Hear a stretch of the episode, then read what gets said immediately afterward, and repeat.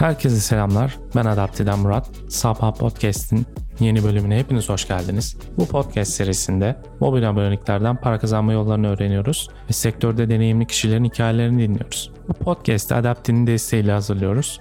Adapti, mobil abonelikler için gelir yönetim platformudur. Adapti ile abonelikleri hızlı bir biçimde entegre edip Paywall A/B testiyle detaylı analitiklerle uygulamanızdan daha fazla kazanabilirsiniz. Adapti, aboneliklerle daha hızlı çalışma fırsatı sunarken maliyetleri düşürür ve şirketinizin kâra geçmesini sağlar. Bu bölümde Genie uygulamasıyla adından sıkça söz ettiren AppNation firmasının kurucusu Yalçın Özdemir'i konuk ettik. Sektörde 10 yıl aşkın deneyimi olan başarılı bir girişimciden abonelikler, App Store Optimization, reklamla kullanıcı edinimi gibi konular hakkında çok güzel bir sohbet dinleyeceksiniz. Hepinize iyi dinlemeler.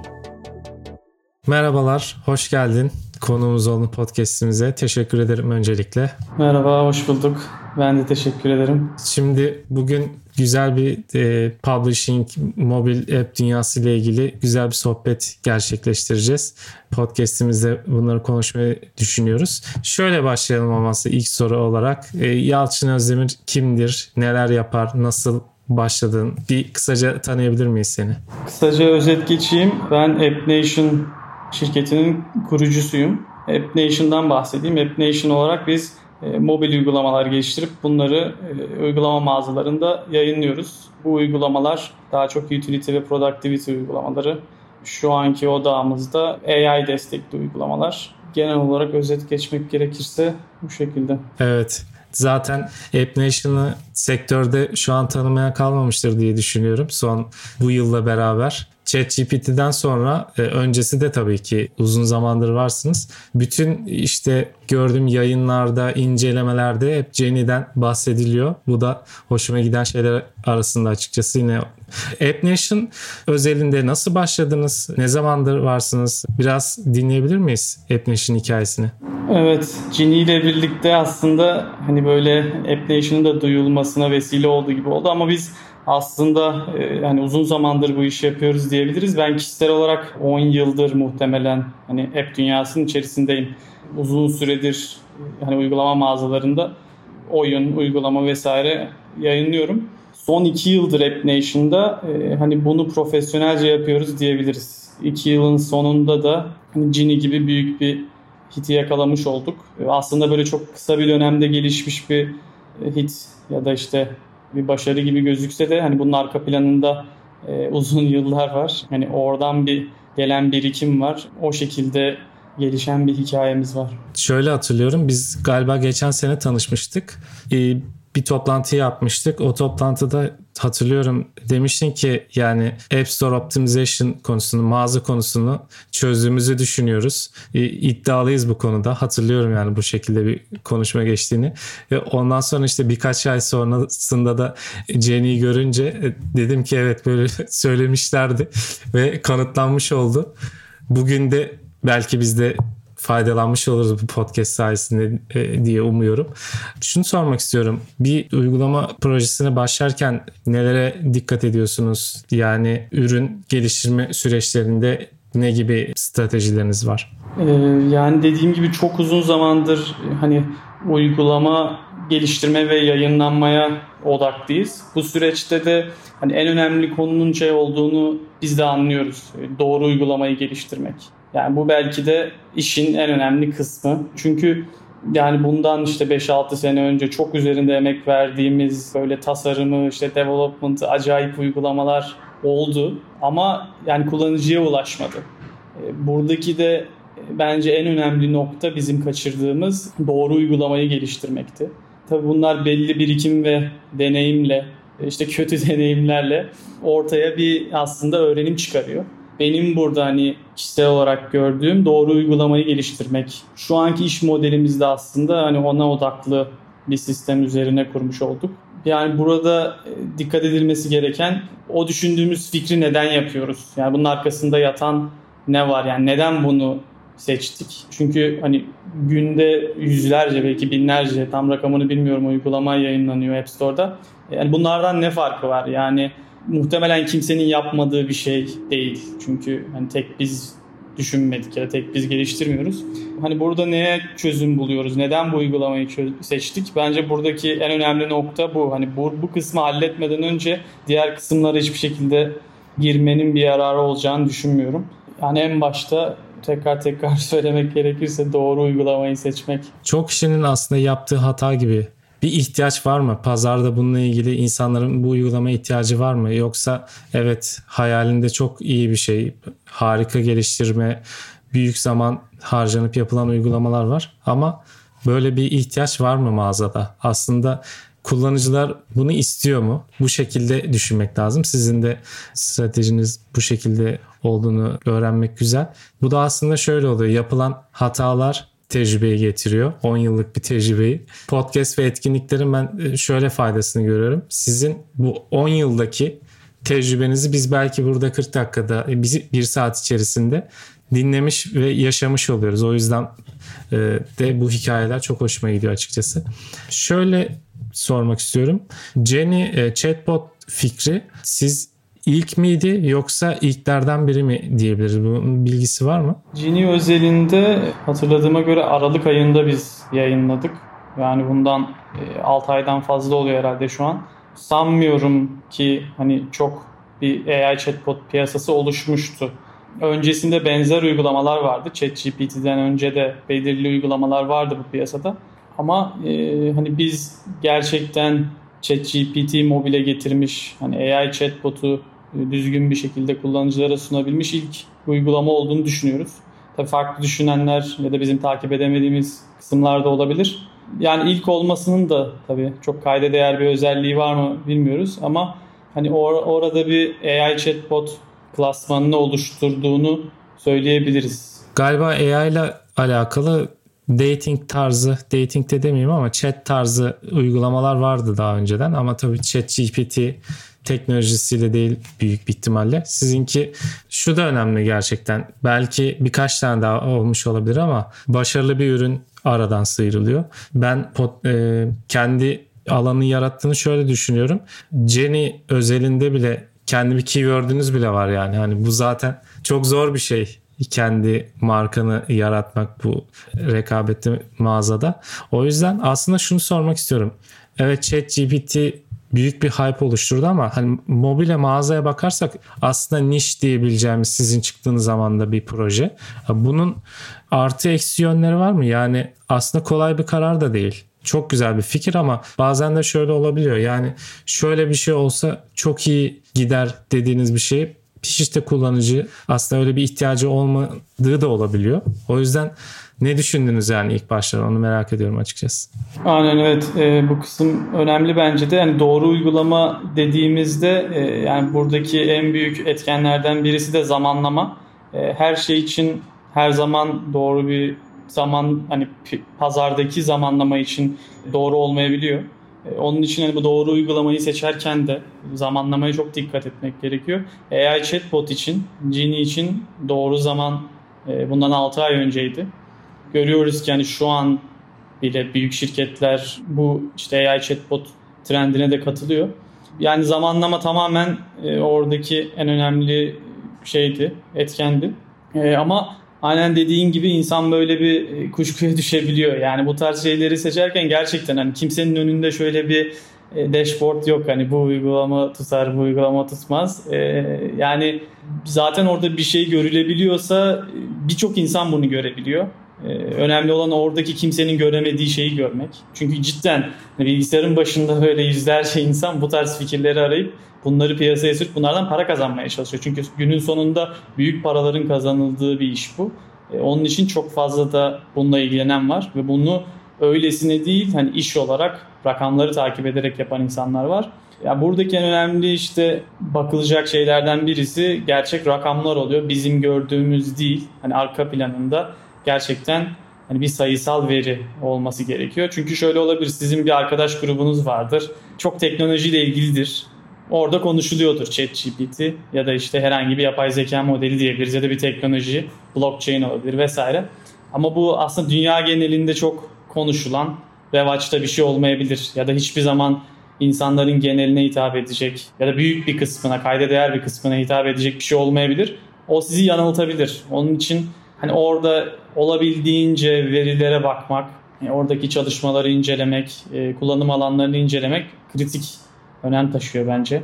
Yani biz öyle yapmaya çalışıyoruz. Birazcık böyle veri temelli bakmaya çalışıyoruz her şey. Yani bir fikir işte abi bu fikir tutar, bu teknoloji güzel, bu işime yarar, ben bunu kullanırım gibi e, yaklaşımdansa hani gerçekten insanlar bunu kullanmak zorunda kalacak mı? Öyle bir şey mi bu yani? Herkesi kullanmak zorunda bırakacak mı? Ya da belli bir kitleyi de seçmiş olabiliriz. Yani bu kitle bunu kullanmak zorunda kalacak mı? Tarzı bir yaklaşım.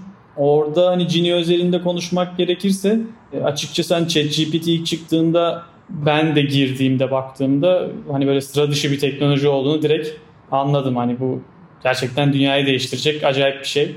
Yani son zamanlarda çok şey böyle test ettik ama yani karşımıza böyle bir teknoloji böyle bir gerçekten günlük anlamda kullanacağımız hayatımızı kolaylaştıran bir şey gelmemişti diye ben hatırlıyorum.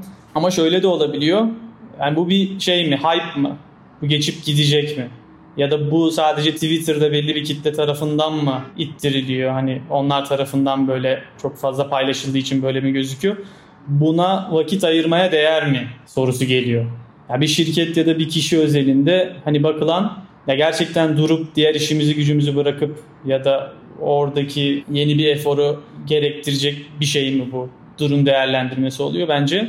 Yani şöyle aslında yani burada yapılması gereken bizim hani iş modelimizde en basit şekilde bunu piyasaya sürmek. Yani aslında bizim en büyük e, artılarımızdan birisi iş modelimizde biz e, uygulamanın en basit halini gerçekten insanların problemini çözen o ürünü piyasaya sürüp oradaki tepkiyi ölçmek. Çok fazla böyle detaya girmeden asıl ürünün çıkması ve ana özelliğin çıkması ve bakalım insanlar tarafından bu güzel karşılanacak mı, kullanılacak mı görmek. Bu da hani ürünü 1-2 hafta çıkar 1-2 haftada çıkarabilmenizi sağlıyor. E, tabii 2 haftada ürün çıkarabilmek için de mobil uygulama özelinde güzel bir altyapınızın olmasını gerekiyor ama dediğim gibi zaten biz hani 2 yıldır buna odaklandığımız için nasıl bir uygulamayı çok hızlı şekilde piyasaya sürebiliriz? Hani bütün böyle nasıl diyeyim bütün parçalar bir seferde birleşmiş oldu. Bizim önümüzü açmış oldu. Burada aklıma direkt şey geldi. Yine AI konusunda avatar kısmı da sanki o biraz da hype gibi şeklinde ilerledi. AI avatar kısmı ve bazen bu hype'larda şöyle de bir şey var. Galiba siz ona da bakıyorsunuz. Mesela Genie ya da ChatGPT dediğimiz teknoloji gerçekten yani her gün bile kullanılabilecek bir şey ve bu mobil uygulama için acayip önemli bir şey. Ama mesela ben AI avatar kısmına baktığım zaman hep şunu düşünmüştüm. Evet tamam ben bir kere oluşturuyorum modelimi. Alıyorum 100 tane görseli. Tamam ama hani ben her gün bu görseli almayacağım yani hani bir uygulama olarak düşünürsek zaten onlar da genellikle in-app purchase şeklinde gittiler. Yani bunun e, bilinen Lensa'ydı ve bir şekilde tavan yapıp pik noktasına ulaşıp aşağı düştü tekrar. Ama belki de bu sizin seçimleriniz de o yönde diye düşünüyorum. E, kullanıcı sürekli kullanacak mı bu uygulamayı? Yoksa Apple'ın da en çok baktığı şeylerden birisi yani retention oranlarının yüksek olması lazım ki sizin sevildiğinizi belli ediyor. Galiba siz de bunlara dikkat ediyorsunuz uygulama seçerken. Evet evet yani tam o ChatGPT trendinden önce Lensa trendi de vardı. Yani çok hızlı bir geçiş oldu zaten. Önceden bilmek çok zor neyin trend, neyin hype olacağını. Ee, ama dediğin gibi bence de hani uzun vadede bir kullanım var mı burada? Gerçekten önemli. Yani aktif kullanıcı olacak mı? Sürekli bir e, değer sağlıyor mu? Yani Lens özelinde e, onlar sanıyorum bir bunu hani ekstra bir özellik olarak sundular. Daha sonradan işte AI Avatar birçok uygulamada böyle ekstra özellik olarak kullanıldı. En son hatta TikTok bile profil fotoğrafı olarak AI Avatar ekleme tarzı bir şey getirdi. Ee, hani orada çok iyi analiz edip dediğin gibi aynı o sonradan kullanım etkisine bakarak yani bu bir özellik mi yoksa bir, bu bir uygulama mı diye değerlendirmek lazım. E, çünkü yani sürekli bir kullanım sağlayamadığımız sürece sürdürülebilir hani bir uygulama olmayacaktır. Bizim de dikkat ettiğimiz şeylerden birisi hani bu sürdürülebilir mi? Bu bir devamlılık sağlıyor mu? Evet yani sonuçta bu, bu bir yolculuk. Evet olumsuz da olabilir ama değecek mi? bu yolculuğa çıkmaya, geleceği nasıl. Bir de birazdan soracağım aslında ama onların şöyle de güzel bir taktiği olmuştu. Sıfırdan geliştirmediler. Mağazada yanılmıyorsam 2-3 yıllık bir uygulama aslında. O uygulamaya bu özelliği getirip güzel de bir marketing bütçesiyle parlattılar. Bu da aslında yani siz Jenny'de belki yaşamamışsınızdır ama yeni bir uygulama atmak da o kadar kolay bir şey değil yani orada tutunmak. Ciddi bütçeler gerekiyor artık. Belki onların da güzel bir taktiğiydi bu. Eski bir uygulamayı devam ettirmek yeni bir özellikle. Yani bence de yani AI avatar kısmında özellik olarak tanıtılan bir şeydi. Tek başına bir uygulama olması zaten çok sürdürülebilir bir şey olmadığı için pazar da o şekilde şekillendi diye düşünüyorum. Evet. Aslında benim sorularım var. Konu konuyu açıyor ve o sorulara cevap verdin aslında. İşte bir uygulamanın bu uygulama tutar ya da artık bununla ilgilenmememiz gerekir dediğiniz neler var diye soracaktım. Konuştuk aslında onu. Şeye gelmek istiyorum açıkçası biraz daha onboarding konusunda testler yapıyor musunuz uygulamalarınızda? Ben sürekli her yayınımızda bahsediyoruz. İşte onboarding kullanın, şöyle burayı optimize edin, satın almaları çok etkisi var gibi. Sizde nasıl stratejileriniz var bu konuda? Onboarding e, aslında yani 2-3 yıl önce sorsaydım benim çok böyle hoşuma gitmeyen bir şeydi. Yani uygulamalarda onboarding görünce böyle ya bunu niye ekliyorlar tarzı bir yaklaşımım oluyordu. Kullanıcı olarak da hani çok hoşuma gitmiyordu. E, çünkü direkt uygulamaya girip ben deneyimlemek istiyordum. Hani onun doğru olduğunu düşünüyordum. Ama dediğim gibi biz bu işi sistematik yaptığımız için hani her kısmını inceliyoruz. Hani iki yıldır detaylı olarak böyle nokta nokta, piksel piksel neredeyse inceliyoruz bu işi nasıl daha iyi yapabiliriz diye. O süreçte de şeyi fark ettik. Yani onboarding çok önemli bir kısım aslında ve kimse bunu hani rastgele göstermiyor ya da bir şeye dayandırmadan kimse bunu kullanıcıların önüne atmıyor.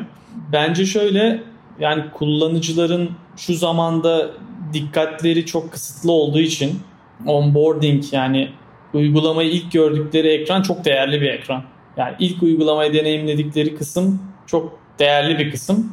Çünkü o kullanıcı çok uzun süre orada kalmayabiliyor. Ya da onun dikkatini bir daha yakalayamayabiliyorsun. Çünkü insanlar cidden hani kendimizden de görebiliriz. Ben de kendimden görüyorum. Yani böyle maymun gibi kullanıyoruz uygulamaları.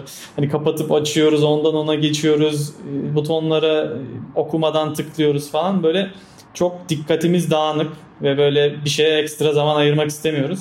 Onun için bence onboarding kullanıcının dikkatini yakalayabileceğimiz en önemli yer. Hani biz öyle görüyoruz en azından.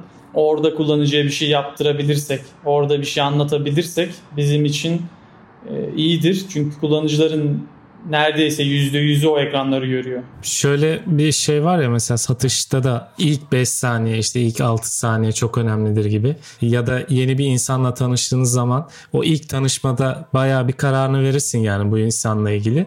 Onboarding'de ben ona benzetiyorum. Sanki birisiyle yeni tanışma gibi. Kullanıcının app'le, uygulamayla ilk tanıştığı yer. Orada çekebilirsen kullanıcıyı çok işe yaradığını düşünüyorum yani. O yüzden sordum. Ee, siz de bu stratejideymişsiniz. Ki biz e, mesela Adapti'de yayınladığımız bir rapor vardı. Şimdi yenisi de e, hazırlanıyor. Burada da onboarding konusunda onboarding arkasında gösterilen paywall'un %80'e yakını yani ilk satın almaların %80'e yakını onboarding sonrası paywall'da gerçekleşiyor. Yani muazzam bir fırsat olduğunu düşünüyorum bu konunun. Bence de evet. Yani dediğim gibi onboarding kullanıcının dikkatinin en yüksek olduğu alanların en başında geliyor.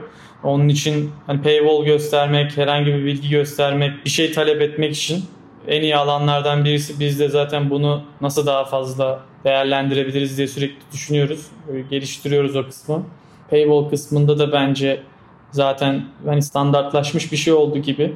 E, artık çoğu uygulama onboarding'de paywall'u gösteriyor. Önceden çılgınca olan bir şeydi. Hani onboarding'de neden paywall gösterilir, kullanıcı uygulamayı daha görmedi yaklaşım vardı. Ama işte dediğim gibi fark edilmeyeni fark etmek zaten orada önemli olan. Muhtemelen burada hani yüzlerce test yapıldı. Hani bunun başarısı görüldü. Yani onboarding'de trial başlatmak hani hedeflediğimiz bir şeylerden birisi. Kullanıcıyı dikkatini yakalamışken oraya kadar gelmişken e, trial başlatmak Orada bence kritik önem taşıyor bir uygulama için. Evet yani düşününce bir de Amerika kullanıcısı herkesin hedeflediği ana pazar zaten. Normalde bakınca ya uygulamayı görmeden kim satın alır, kim trial başlatır diye düşünür ama başlatıyor insanlar. Yani bu da büyük testler sonucunda olmuş bir şeydir. Tavsiye ediyorum yine bunu test edilmesini. Yani onun arkasındaki tabii hani onun arkasında da bir sebep var. Hani kullanıcı sonuçta trial başlattığının farkında çoğu kullanıcı ya da bir subscription aldığının. Yani şöyle yine önceki konuya gelmek gerekirse insanların dikkati çok kısıtlı. Zaten App Store'a birisi girdiyse, o uygulamayı indirdiyse emin olun hani o uygulamaya gerçekten ihtiyacı var ve o uygulamayı kullanma ihtimali çok yüksek. Hani bir insanın vaktini ayırıp App Store'a girip bir uygulamayı indirmesi çok büyük bir iş. Ee, onun için o uygulamayı biliyor yani screenshotlardan biliyor, isminden biliyor, onboarding'deki ilk ekrandan biliyor ya da bir yerde görmüş muhtemelen. Zaten onun deneyimini almış hani işte bir reklamda görmüş ya da bir videoda görmüş. Zaten onun ne işe yaradığını biliyor. Onun için hani çok da bence şey düşünmemek lazım. Çok erken. Çünkü rastgele önüne çıkmadı o uygulama. Zaten orada belli bir efor sarf edilmiş ve hani uygulama indirilip açılmış. Evet aslında hiç bu şekilde düşünmemiştim. Çok da erken değil. O ana gelene kadar birçok yerden geçiyor. Tam burada şeyi merak ediyorum. Siz daha önce ilk tanıştığımız zaman organik ve App Store Optimization'a çok önem verdiğini söylemiştin. Baktığım zaman çok da önem verilmiyor. Yani büyük şirketlerde direkt yani reklam büyük bütçelerle kullanıcı elde edelim gibi bakılıyor. Sizde nasıl? Marketing kısmı, pazarlama kısmı nasıl yoksa organikten mi ilerlemeye çalışıyorsunuz? ASO çok önemli alanlardan birisi. Yani biz de ilk günden beri hani ASO'yu hani önem verdiğimiz alanlardan birisi olarak görüyoruz şirket olarak da. Ee, ben de uzun yıllardır uğraşıyorum. Hani bence çok değerli bir alan ve yeteri kadar böyle uğraşılmayan, değerinin bilinmediği bir alan bence. Aslında hani App Store'da birisi uygulama search ettiğinde onun karşısına nasıl çıkarız arayışı. Onun için her türlü yani bir bu marka araması olabilir, direkt bir kelime araması olabilir. Yani her türlü ve her zaman önemini hani yitirmeyecek bir şey olduğunu düşünüyorum. Çünkü hani insanlar bir uygulamayı hani App Store'a girip arayarak indirmeye devam edecek. Hani nerede görürse görsün bir kısım yine oradan e, indirmeye devam edecek ve direkt de bir trafik var uygulama ismi vesaire bilmeden bir problemi var. Aynı hani Google'a yazar gibi girip e, o uygulamayı aratıyor. Ya da hatta direkt problemi de aratabilir. Hani burada onun karşısına çıkmak tabii giderek zorlaşıyor. İşte Search Ads vesaire gibi şeylerle giderek bu zorlaşıyor. Bu Google'da da aynı şey yaşanmıştı. Yani Google reklamları öne çıkardıkça SEO'nun önemi biraz azalmıştı. Hani her şeyin tabii fırsat olduğu zamanlar var. Bence ASO için hala bir fırsat. Bizim orada hani gözlemlediğimiz hani yüksek arama hacmi olan kelimelere odaklanmak oluyor. Buradan bir sürü çıkarım yapılabiliyor. Üzerinde çalışacağınız uygulamadan başlamak ya da ekstra bir hacim yaratmak uygulama için, kendi uygulamanız için çok değerli bir alan bence. Yani Türkiye'de konuştuğum bazı şirketlerde yani çok önem verilmediğini görmüştüm. Şaşırdım açıkçası. Ya yani ufacık bir conversion'daki artış bile çok büyük etki yaratabilir. Evet Facebook Ads, Google Ads ya da Search Ads gibi kanallar da önemli ama Ason'da çok önemli olduğunu ve hala fırsatların olduğunu ben her geçen gün bir şey fark ediyorum yani açıkçası öyle söyleyeyim. Bir de az önce bahsettiğin e, şey aklıma geldi. Şu an bazı kişiler her gün ne yeni uygulama çıkmış işte hangi uygulamada bir şey yapabiliriz, yeni fikir bulabiliriz. Bunları e, kovalayan kişiler var ve ciddi kazançları olan kişiler, şirketleşenler de var. E, aynı ASO konusunda da sadece e, mağazadaki yüksek hacimli keywordleri bulup direkt bunun üzerine giden işte bireysel geliştirici ya da şirketler de var. O yüzden kesinlikle hala fırsatlar var. Sadece uğraşmak gerek bazen önemsenmiyor ya yani reklam açayım kolayca gelsin para yakayım ama e, bence uğraşmak gerektiğini düşünüyorum. Yani. Evet bence de. Yani bizim ilk yılda odağımız tamamen ASO'ydu. Ee, senede görüştüğümüzde bahsettiğin gibi öyle konuşmuştuk. Yani biz ASO temelli aslında bir iş yapıyorduk. Ee, tabii bu e, hacmin büyümesiyle değişen bir durum ama e, biz sadece ASO ile 1 milyon indirmeye ulaşmıştık. Hatta bunun hakkında bir blog yazısı da yazmıştım, paylaşmıştım. Hani bu mümkün. Hala daha bence mümkün. Yani tabii şey mümkün olur mu emin değilim. Hani çok büyük hacimli keywordlere yönelerek bunu başarmak mümkün olur mu? Bizim biraz daha farklı bir stratejimiz vardı. Biz biraz daha hani ortayı hedefleyerek rekabetin çok yüksek olmadığı yerleri seçtik. O yazımda da bahsetmiştim yani bir sürü etken var. E, ASO'yla hani başarılı olmak mümkün. Sadece belli şeylere dikkat etmek lazım. Çok böyle hayalperest olmamak lazım ve hani rekabeti de e, göz önünde bulundurmak lazım. Çünkü şöyle bir şey var. Hani bir indie developer bir uygulama geliştirip mağazaya koyup hani o keyword'ü hedefleyebilir. O keyword yüksek bir volüme ulaşmış olabilir. Hani bir süre orada güzel gidebilir ama belirli bir pazarlama hacmiyle onu yerinden etmek mümkün olduğu için çok sürdürülebilir bir şey olmayabilir onun için.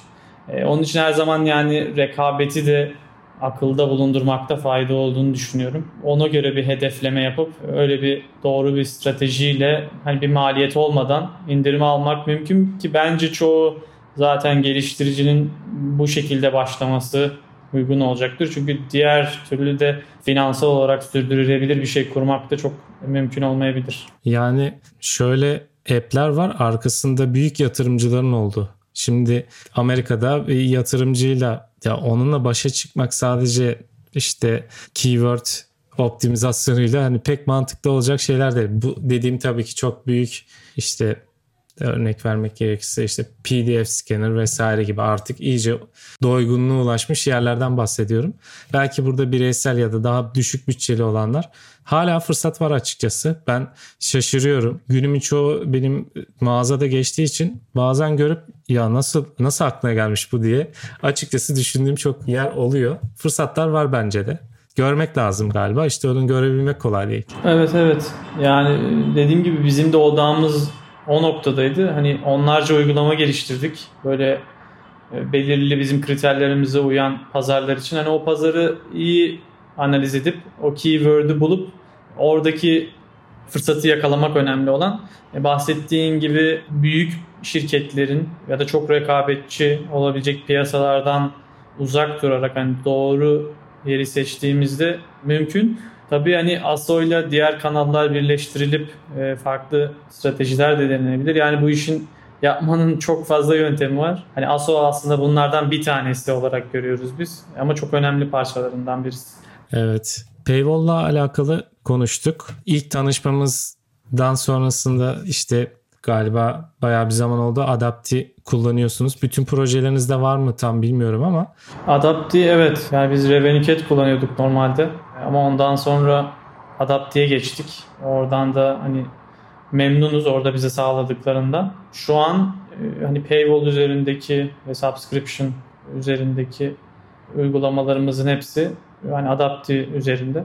Şu an e, bu şekilde ilerliyoruz. Evet. Şöyle rahatlıkla söyleyebilirim. Bizim Revenicat'ten gelen çok müşterimiz olmaya başladı. Bunun aslında başlıca nedenlerinden birisi artık e, rekabet o kadar yüksek ki ya paywall'da bir şeyler yapmak, işte farklılık yaratmak, her şeyi test etmek çok önemli hale geldi. Bilmiyorum siz aktif olarak e, testler yapıyor musunuz? E, paywall A-B testleri yapıyor musunuz? Onu soracaktım aslında. Bununla ilgili çalışmalarınız var mı? Ee, yani adapteye geçmemizin sebebi de bizim hani güzelce, rahatça A-B test yapabilmekti. Ee, orada belli bir aşamaya geldiğinizde bu çok önem taşıyor. Biz de hani o sebeple A-B test aktif olarak yapmaya çalışıyoruz ki paywall'u gösterdiğimizde e, hani iyi bir karşılık alabilelim. Yani aslında işin böyle tam suyunu sıkabilelim. E, kullanıcıdan alabileceğimizin tam karşılığını alalım. Çünkü e, orada bir fırsat kaçırıyor olabiliriz. Bunda test yapmadan yani bilme ihtimalimiz yok. Onun için olabildiğince fazla test yapıp orada bir şey kaçırıyor muyuz? Ee, onu öğrenmeye çalışıyoruz. Bence de herkesin yapması gereken bir şey. Ee, bazen insan şöyle bir algıya kapılabiliyor. Hani ya bu doğru paywall modeli işte herkes bunu kullanıyor ya da işte bu paketler doğru vesaire. Öyle direkt sonuca varmak yerine test edip rakamları görmek her zaman daha faydalı olduğu için AB testi yani kritik önem taşıyor özellikle paywall'da. Yani ben şunu çok rahatlıkla söyleyebilirim. Bir butondaki text bile trial varsa o kadar çok etkiliyor ki yani e, trial başlatma oranını. E, butondaki en ufak bir şey text ya da sunduğunuz ürünler işte bazen de şöyle bir e, ezberden gitme de oluyor. E, hep şu şekilde paywall kullandık. İşte atıyorum 3 paketli product'ta olan bir paywall kullandık.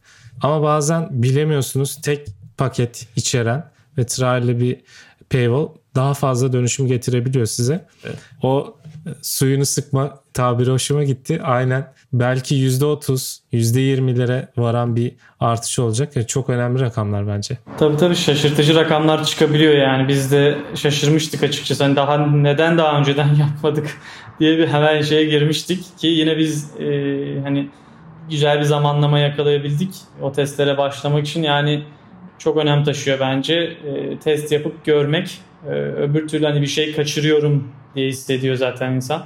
Yani oradaki karşılığı alma sonuçta hani bir uygulama çıkarılmış, bir emek verilmiş, bir güzel bir şey, ürün ortaya çıkarılmış. Hani o tarafta da en iyi paywall'u göstermek yani ilk düşünülmesi gereken kısımlardan birisi. Şimdi bildiğim kadarıyla Play Store'da da varsınız. Genellikle App Store üzerinden gittik ama iki platformda olmakla alakalı nasıl dönüşler nasıl mesela Play Store'da yine kazanıyor mu orada app'ler? Ee, nasıl stratejiniz var iki mağaza için? Evet e, yani biz uygulamalarımızı iki mağazada da yayınlıyoruz. Sonuçta hani kullanıcılar iOS kullanıyor olabilir, Android kullanıyor olabilir. Bizi farklı mağazalardan bulup indiriyor olabilir. Onun için ikisinde de bütün uygulamalarımız yayınlanıyor. Burada tabii biz App Store tarafına biraz daha ağırlık veriyoruz. Ama hani Google Play Store tarafında çok geri planda bırakmıyoruz. Bunun hani farklı sebepleri olabiliyor. Belirli bir işte odağımız olabiliyor, belirli kriterlerimiz olabiliyor. O özelde ilerliyoruz. Çoğunlukla gördüğümüz bizim hani çok benzerlik taşıyor iki taraf. Giderek benzemeye başlıyor. Önceden birazcık daha farklı olabilirdi. Hani 5 yıl önce falan çok iki farklı platformdu. Şu an ama cihazlar da platform da neredeyse birbirine yani çok benziyor. Şey biraz farklılık taşıyor. Şimdi platform özelinde uygulamalar olabiliyor. Ee, bu hani native özellikler taşıyabiliyor. Örneğin işte widget uygulamaları, Siri eklentileri, e, Android tarafta daha böyle karmaşık işte lokasyon bazlı uygulamalar vesaire Android'in izin verdiği kısımlar olabiliyor. Burada bence ekstra fırsatlar olabiliyor. Biz onları da değerlendirmeye çalışıyoruz. Çünkü ikisinden bağımsız ayrı pazarlar oluşan yerler de var. Ee, yani iOS tarafında mesela işte widgetların olması apayrı bir pazar oluşturdu. Bunları da dikkat ederek uygulamalarımızı yayınlamaya çalışıyoruz aslında. Yani bazı uygulamalarımız sadece platform özelinde olabiliyor. Bazıları e, iki platformda yayınlanıyor. Şey çok mantıklı geldi açıkçası. Mesela iki platform olmasaydı Jenny'in mesela şu an kendi bir markası oldu. Belki de şöyle de bir şey olacaktı. İşte Jenny'i duyan Android kullanan bir insan aramaya çalışacak ve farklı uygulamayla karşılaşacak ama tabii ki her uygulamanın böyle tutacağını bilemeyiz ama bence mantıklı yani. Bildiğim kadarıyla Flutter ya da cross platform geliştirme yapıyorsunuz. Herhalde emin değilim ama. Tabii tabii yani buradaki amaç kullanıcıya ulaşmak olduğu için hani onlar platform ve uygulama mağazası görevi taşıyor. Onun için biz hani kullanıcı uygulamayı kullandırtma hedefi taşıdığımız için o platformda kullanılabilecek bir şeyse ona eriştirmeye çalışıyoruz. Ee, dediğim gibi yani biz bu işi birazcık daha sistematik, birazcık daha altyapıya odaklı yaptığımız için yani arka plandaki bütün iş yapma şeklimiz de iki ana platformda e, çalışabilecek şekildeydi. Onun için işte cross platform çözüm sunan işte Flutter'ı kullanıyoruz. Bunun yanında onun üstüne bir sürü kendimiz geliştirdiğimiz sistemler var design ve development alanında ki ikisinde de uygulama aynı şekilde çalışabilsin. Hani bizim uygulamalarımız e, yayınlandığında aslında iki cihazda da çalışabiliyor. Burada da ana hedef iki platformdaki kullanıcıya erişebilelim. Çünkü ne kadar fazla kullanıcıya bu uygulama erişebilme potansiyeli taşıyorsa o kadar fazla fırsat veriyor bize aslında. Burada iki tane soru geldi aklıma. Play Store'da satın alma yaptırabilmek kolay mı zor mu onu merak ediyorum. Bir de fiyat politikanız var eminim ona. Çünkü Jenny Türkiye özelinde mi öyle bilmiyorum ama gayet uygun bir fiyatı var. Galiba öyle bir tweetim vardı onu. Türkiye'ye kıyak geçiyoruz. Evet çok uygun yani. Türkiye'ye kıyak geçiyoruz. Bizim uygulamalarda Türkiye'ye kıyak geçiyoruz. Çok yani dolar karşılığı yüksek olduğu için orada çok böyle kar amacı gitmeyen bir fiyat politikamız var. İnsanlar indirip kullanabilsin, deneyimlesin diye.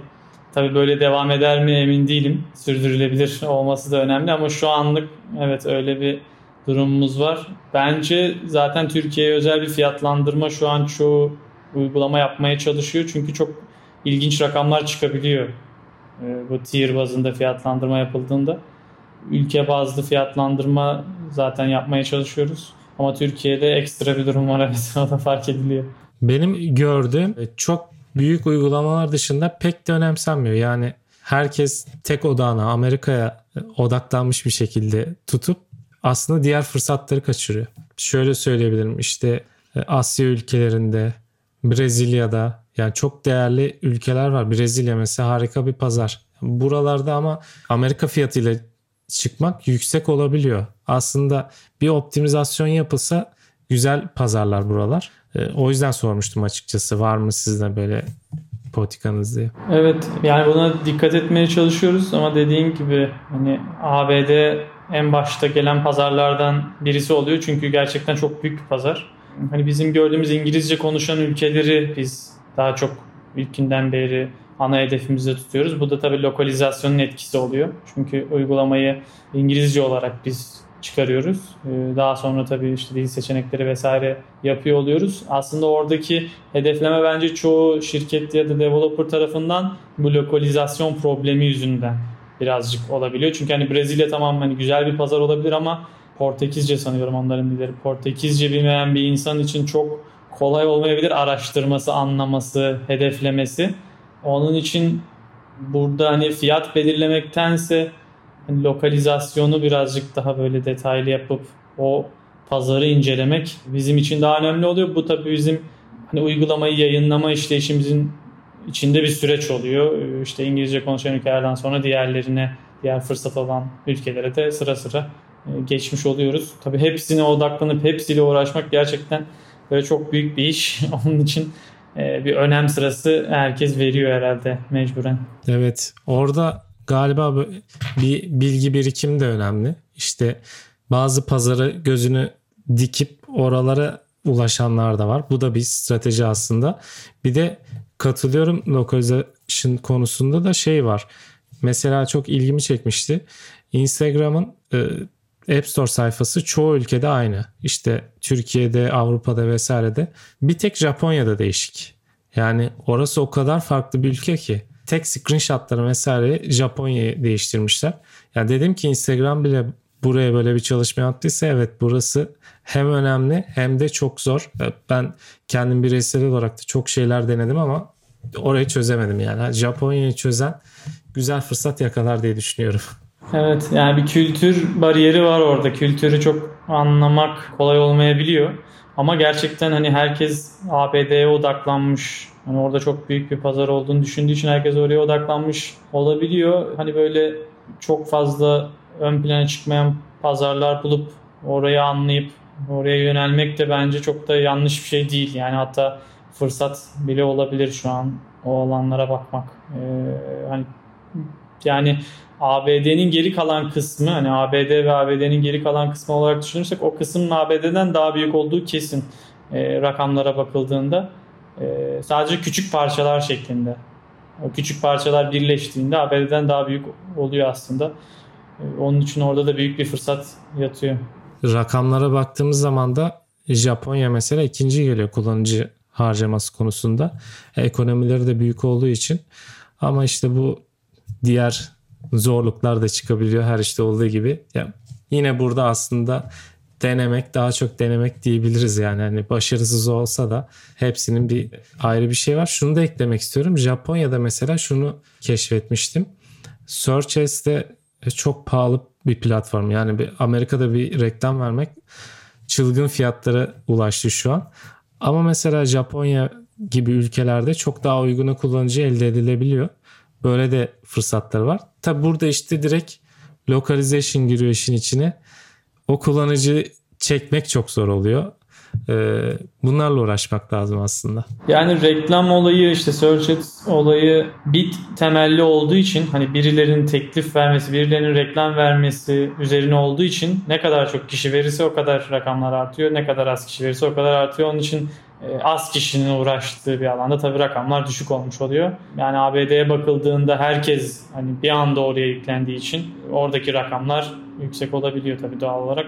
Bence de hani Search Chat ve diğer alanlarda diğer ülke, e, başka ülkelerde de fırsatlar var. Hani oraları anlayıp oralara özel şeyler yapılabilirse e, orada da iyi fırsatlar yatıyor. Yani çok büyük fırsatlar var. İşte biz sizin gibi konukları alıyoruz, konuşup anlatmaya çalışıyoruz. Yani amacımız aslında şey Türkiye'deki ekosisteme yani tanıştığımızda da bundan bahsetmiştik zaten. Yani ekosistemi büyütmek ülkemiz için çok önemli olduğunu düşünüyorum bu alanın. Yani böyle dövizin kısıtlı olduğu zamanlarda büyük bir pazar yani Apple şu an dünyadaki 17. E, ekonomi gibi bir şey yani. Hani Türkiye'den büyük bir ekonomi. Bu ekosistemden biz aldığımız hani yüzde bir arttırsak ülke şaha kalkacak yani hani. tabii tabii evet. Bence de öyle çok çok büyük bir fırsat var yani burada bazen böyle insanlar herhalde hani burası artık nasıl diyeyim belli bir zaman fırsat vardı artık yok. İşte büyük şirketler var işte hani farklı düşüncelere girebiliyor ama yani bu büyüyen bir pazar büyük fırsatlar hala var. Onun için dediğin gibi hani bir şeyler deneyimleyip yakalamak mümkün. Ee, ama zaten hani ortaya böyle bir şey atıp denemedikten sonra da çok karşılığını almak mümkün olmuyor. Bence de hani Türkiye için de uygulama mağazalarındaki fırsat başka bir yerde var mı bilmiyorum. Aklıma başka böyle çok bir alan gelmiyor. Yani bir insanın uygulama geliştirip laptopundan yükleyecek Amerika'da satacak. Yani diğer alanlara girdiğinizde o kadar çok fazla bariyer var ki. İşte e-ticaretten başlayalım. Fiziksel üründen düşünelim, hizmetten düşünelim. Hani çok fazla bariyeri var. Burada hani tamam Apple sizden böyle bir pay alıyor olabilir, işinizi zorlaştırıyor olabilir bazen ama biraz böyle iyi düşünürsek hani çok fazla böyle e, şey yapmazsak Apple'ı kulak asmazsak böyle o, o taraflara negatif taraflara yani sunduğu şey Türkiye'deki bir genç işim bir yazılımcı için çok büyük bir fırsat. Yani oradaki verilen hizmet gerçekten çok değerli. Yani bilgisayardan bir işte App Store Connect hesabı açıp e, yazılım biliyorsun, Swift biliyorsun, bir şeyler yazıyorsun. Bir gecede bile yazabilirsin bunu yüklüyorsun binlerce dolar para kazanıyorsun. Yani bu başka hiçbir hiçbir alanda yok. Erişilebilirlik açısından hani Türkiye'de ve işte senin dediğin gibi döviz açısından çok acayip bir fırsat.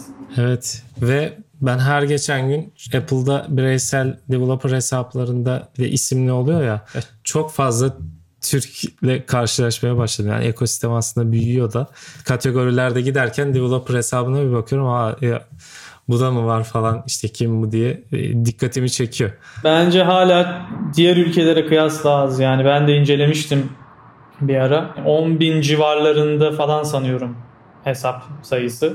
Yani en azından hani analiz edilebilen hesap App Store tarafında. Diğer ülkelerle kıyaslandığında ilk ona falan girmiyoruz galiba. App Store Connect'in üyelik ücretinden dolayı mıdır ona emin değilim. Çünkü Google Play tarafında çok yüksek. İlk ona giriyoruz. Orada biraz daha basit açmak hesabı. Ama bence çok az yani hesap sayısına bakıldığında.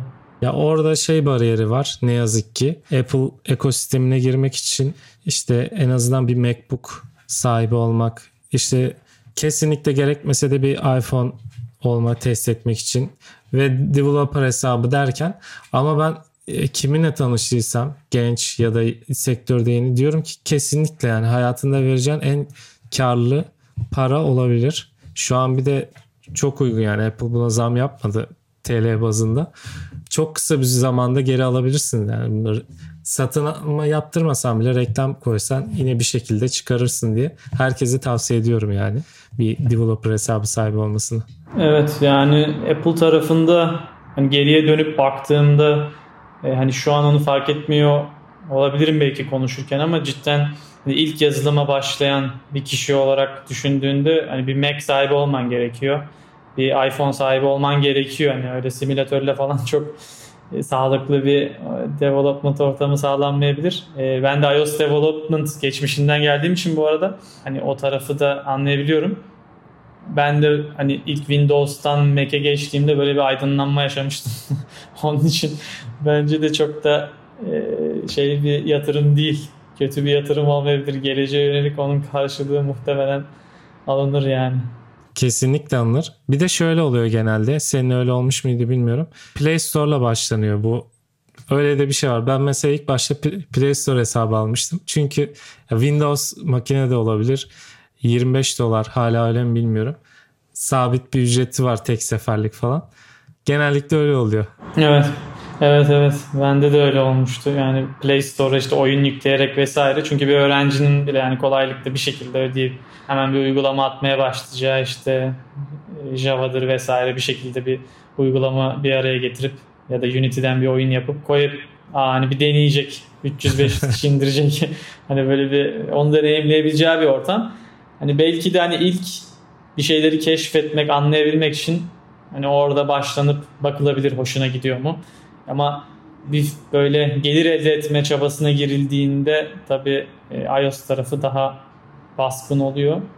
Çünkü orada hani organik indirmeyle bile güzel gelirler elde edilebiliyor. Onun için kötü bir yatırım olmaz bence de. Bence de öyle. Yani ikinci el bile olsa yani evet önümüzde bariyerler var. Ekonomik durumlar olabilir. Herkes yani öğrenci e, haliyle ama ikinci el bile olsa alıp yayınlayın derim yani bizi dinleyenlere.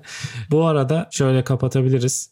App Nation olarak ya da senin gelecekte planlarınız neler şirket anlamında uzun vadeli neler planlıyorsunuz? Ee, dediğim gibi biz iki yıldır aslında mobil uygulama geliştirip uygulama mağazasında yayınlıyoruz. Ee, şu an e, uygulamalarımız e, 10 milyondan fazla indirildi. Buradaki bizim hedefimiz e, önümüzdeki iki yıl içerisinde 1 milyar indirmeye ulaşmak.